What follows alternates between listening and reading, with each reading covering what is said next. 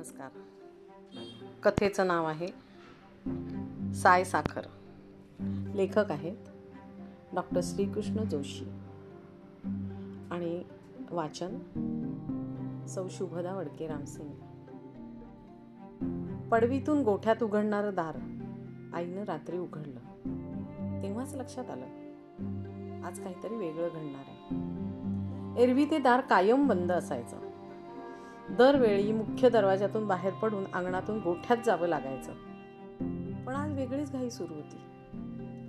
बाहेर काळ्या कुट्ट रात्रीबरोबर गोठवून टाकणारी थंडी वाढत होती.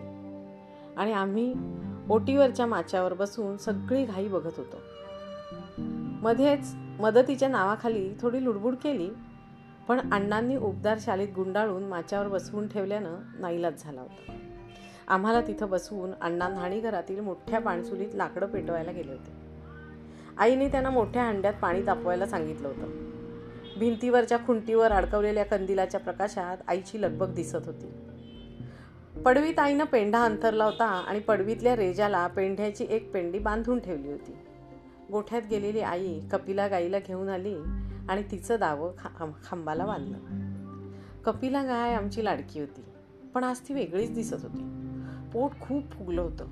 ती चमत्कारिक चालत होती. खूप दमल्यामुळे मलूल व्हावं तशी ती मलूल झाली होती. आणि तिच्या डोळ्यातून पाणी वाहत होतं. खांबाला बांधल्यानंतर सुद्धा ती सतत तिकडे तिकडे फिरायचा प्रयत्न करत होती. मध्येच हांबरत होती. कसल्या तरी वेदना तिला होत होत्या. आणि आई मात्र तिच्या अंगावरून मायेनं हात फिरवत होती. मध्येच पत्रानं कपिलेचे वाहणारे डोळे पुसत होती. आणि गंमत म्हणजे एरवी आम्हाला जवळ येऊ न देणारी कपिला आज आईला चिकटून उभी होती. आईच्या अंगाला मान घासत होती आणि आई तिला तेवढ्याच मायेनं जवळ घेत होती. आम्हाला झोप कधी लागली ते कळलंच नाही. सकाळी गाईच्या हंबरण्यानं जाग आली आणि आम्ही ताडकन उठून पडवीत आलो. आणि बघत राहिलो कपिलेजवळ हरणाचं पाडस उभं असावं असं हे गोड गोंडस वासरू धडपडत उभं होतं. आणि कपिला त्याला जिभेनं चाटत होती. आई त्या वासराला कपिलेजवळ धरून बसली होती. आणि दुसऱ्या हातानं हळुवारपणे वासराला गोंजारत होती. तुमच्या आईनं केलं हो माळण पण कपिलेचं अगदी हलक्या हातीनं अण्णा सांगत होते. पण ते काय बोलत होते त्याचा अर्थ मेंदूपर्यंत पोचत नव्हता. सगळं लक्ष त्या वासराकडे होतं. आज इतक्या वर्षांनी आईचा मायाळू स्पर्श जाणवला. एस टी बसमधून घरी येताना बाहेर सहज लक्ष गेलं. रस्त्यात एक गाभण गाय कुणाची तरी वाट पाहत असल्यासारखी दिसली. ती अस्वस्थ होऊन फिरत होती आणि तिच्या तिच्या डोळ्यातून पाणी वाहत होतं. मग मला लहानपणीची कपिला गाय आणि तिच्या अंगावरून मायेनं हात फिरवणारी आई आठवली. एस टीने आता वेग पकडला होता आणि ती रस्त्यावरची गाय दृष्टीआड झाली होती. पण माझ्या डोळ्यासमोर आई लख उभी राहिली. न्हाणी घराची पडवी म्हणजे आईचं एकछत्री साम्राज्य होतं. माझघरातून न्हाणी घरात जायला दार होतं. पण आईने तिथून कधीच ये जा केली नाही. स्वयंपाकघरातून न्हाणीघरात जायला जे दार होतं तिथून ती जात येत असायची. उन्हाळ्यात रातांब्यांची उस्तवार करण्यासाठी तिला न्हाणीघर बरं वाटायचं. रातांबे फोडायचे सालं वाळत घालायची आणि बिया पिळून झाल्या की त्याचे मोठाले लाडू तयार करून ते अंगणात वाळत घालायचे. आणि नंतर पावसाळ्यात रातांब्याच्या वाळलेल्या बिया कुटून त्याचं कोकम तेल बनवायचं.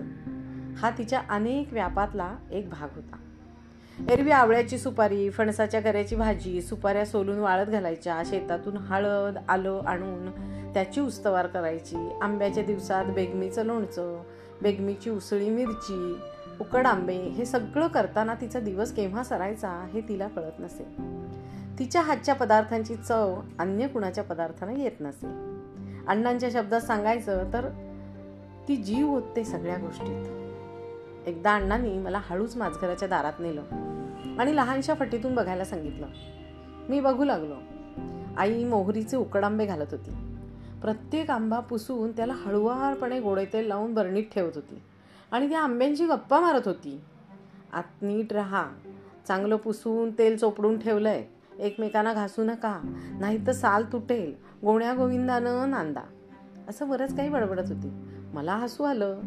कोण हसतंय मोठ्यांदा? आई ओरडली खरी पण मग तीच हसू लागली. दार उघडलं. अरे आंब्यांशी बोललं हलक्या हाताने त्यांना हाताळलं. तर बरं वाटतं त्यांना. हसताय काय सगळे? त्यांच्याशी गप्पा मारताना वेळ पण जातो माझा. अण्णा कपाळावर हात मारून हसतच बाहेर गेले. मी आईच्या बोलण्यातलं तथ्य शोधत बसलो. आईला हे सगळं करायला वेळ केव्हा मिळतो? हे कोडं कधीच उलगडलं नव्हतं. पहाटेपासून रात्री उशिरापर्यंत ती कामात व्यस्त असायची. चेहऱ्यावर कधी थकवा जाणवलाच नाही आणि कामाबद्दल तक्रार ऐकायला मिळाली नाही. कामात चुकारपणा पाहायला मिळाला नाही आणि काम नाही म्हणून स्वस्थपणा बघायला मिळाला नाही. प्रसंग परतवे जुनी गाणी गुणगुणत स्तोत्रे म्हणत आणि सवड झाली की असेल मिळेल दिसेल ते पुस्तक वाचत बसलेली असायची. त्यातूनच तिचं जीवनाविषयक तत्वज्ञान बनत गेलं होतं. सगळे सण आमच्याकडे आईच्या स्पर्शानं पावन व्हायचे. प्रत्येक सणाला खास काहीतरी असायचं. मग कधी ते ठिपक्यांच्या रांगोळीत दिसायचं? कधी गणपतीत आरास करताना दिसायचं? दिवाळीत आकाशकंदील तयार करताना दिसायचं? आम्हाला गणपतीच्या मूर्तीला हात लावायला परवानगी नसायची. पण चतुर्थीच्या आदल्या संध्याकाळी मूर्ती घरी आली की आईबरोबर मूर्ती बघताना मजा वाटायची. अण्णांच्या नकळत आई गणपतीला औक्षण करायची. त्याच्या गालावरून हात फिरवायची. रंगसंगतीचं कौतुक करायची. उंदीर मामाला गोंजारायची. बाप्पाला जपून आणलं म्हणून त्याच्यासमोर गुळ ठेवायची. गणपती विसर्जनाच्या दिवशी ती रडवेली व्हायची. म्हणायची चेहरा बघ कसा उतरलाय तो. जपून जा बाबा. आणि पुढल्या वर्षी लवकर ये हो. गणपतीच्या दिवसातल्या प्रत्येक दिवसाच्या भावना ती बोलून दाखवायची. गणपतीवर मानवी भावभावनांचं आरोपण कसं करायचं ते तिनं शिकवलं. त्या दिवशी नाणी घरात रडण्याचा आवाज आला म्हणून मी बघायला गेलो तर? वाडीतली दरडातली लक्ष्मी रडताना दिसली. आई तिला बडबडत होती. रानडुकराचं मटण खायची काय गरज होती त्याला? आठली डोंगरातून अख्खा गाव त्या डुकराचा माग काढत होता. त्यात सगळा दिवस घालवला. आणि वाट्याला काय आलं? तर वाटीभर मटण. ते सुद्धा पचवता आलं नाही. मग हे असं होणारच. आईनं मग तिला कसलं तरी झाडपाल्याचं औषध दिलं. दोन दिवसांनी पुन्हा लक्ष्मी आली. आता काय झालं? पोराच्या तोंडात चव नाही आई आत गेली. आणि चांद्याच्या पानांचं द्रोण तयार करून त्यात लिंबाचं लोणचं घालून दिलं. काय तरी मटण म्हावरं खाता आणि आजारी पडता.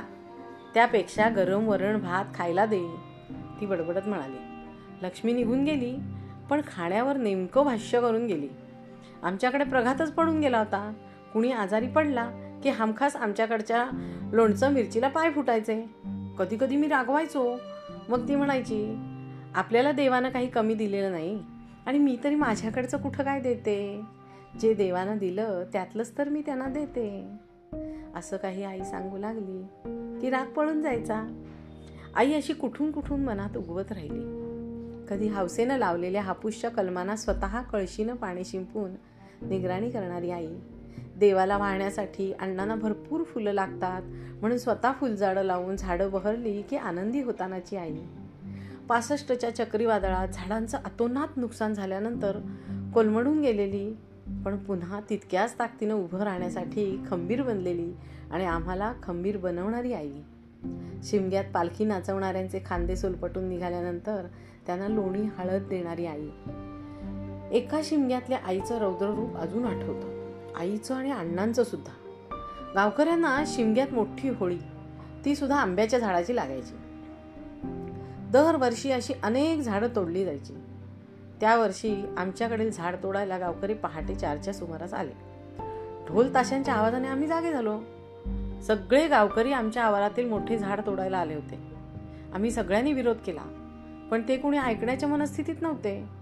कधी न भांडणारे आई अण्णा खूप भांडले रागावले झाड तोडायला विरोध केला पण काही उपयोग होत नव्हता. शेवटी आईनं मला पुढं ढकललं म्हणाली जा त्या झाडाला मिठी मारून उभा राहा. तुला तोडल्याशिवाय त्यांना आंब्याला हात लावता यायचा नाही. जा. बघतोच आम्ही आता ते काय करतात ते. आईचं हे असं रुद्ररूप मी कधी पाहिलंच नव्हतं. मी तिरमिरीनं पुढं झालो. आणि त्या झाडाला घट्ट मिठी मारून उभा राहिलो. पुढं को काय होईल याचा विचारसुद्धा मी केला नाही. बिथरलेले आणि झिंगलेले गावकरी काय करतील याचा अंदाज नव्हता. आणि तसंच झालं. दोन चार गावकरी कुऱ्हाडी घेऊन पुढे आले. सगळ्यांचा श्वास अडकला. ढोल वाजवणारे अचानक थांबले. काहीतरी भयंकर घडणार याची कल्पना आली. इतका वेळ भांडणारे बडबडणारे गावकरी अवाक होऊन पाहू लागले. कुऱ्हाडी घेऊन आलेल्यांकडे मी एकदा पाहिलं आणि त्यांचा अवतार बघून माझ्या डोळ्यासमोर अंधारी आली. पण क्षणकालच मी स्वतःला सावरलं. डोळे मिटून मी झाडाला चिपकून उभा राहिलो. पण काहीच घडलं नाही. मी डोळे उघडले. आता सीन पालटला होता. बाकीच्या गावकऱ्यांनी अंगावर धावून येणाऱ्यांना आवरलं होतं. आम्हाला शिव्या देत सगळे निघून गेले. आई अण्णा धावत माझ्याजवळ आले. आईचं रौद्र रूप मावळलं होतं. ती धाय मोकलून रडत होती. माझ्या गालावरून तिचा हात फिरत होता. मध्येच ती झाडावरून हात फिरवत होती पुन्हा रडत होती. अण्णा तिला सावरत होते. या झाडासाठी मी तुला पण आला लावलं. एवढं बोलून ती मटकन खाली बसली. खूप वेळानं आमचं घर सावरलं. त्या दिवशी आईनं पंचपक्वान्न करून नैवेद्य दाखवला. मला जवळ घेऊन ती म्हणाली आज तुझ्यामुळं माझं आणखी एक लेकरू वाचलं. अण्णा हसत हसत घरात आले. आणि ही साई साखरेची वाटी आंब्याच्या झाडाजवळ मिळाली. मीच नेऊन ठेवली होती. त्यातली साय साखर आंब्याच्या मुळांना लावली. आता उरलेली तुम्ही सगळ्यांनी खा. साय साखर ही आमची गंमत होती. साखरेची गोडी साईत मिसळली की नातं घट्ट होतं. साईची स्निग्धता सगळ्यांना सामावून घेते असं आईचं तत्वज्ञान होतं. त्यामुळं कामात राब राब राबलेले आईचे हात कितीही खरखरीत असले तरी साय साखरेसारखे मृदू मुलायम आणि गोड वाटायचे. आज सगळं आठवलं. एस टी थांबली मी उतरलो घरी निघालो. रात्र झाली होती. घाटी चढताना मी सहज घराकडे नजर टाकली. आई बॅटरी घेऊन पायरीवर बसली होती. साय साखरेची वाटी माझी वाट बघत होती.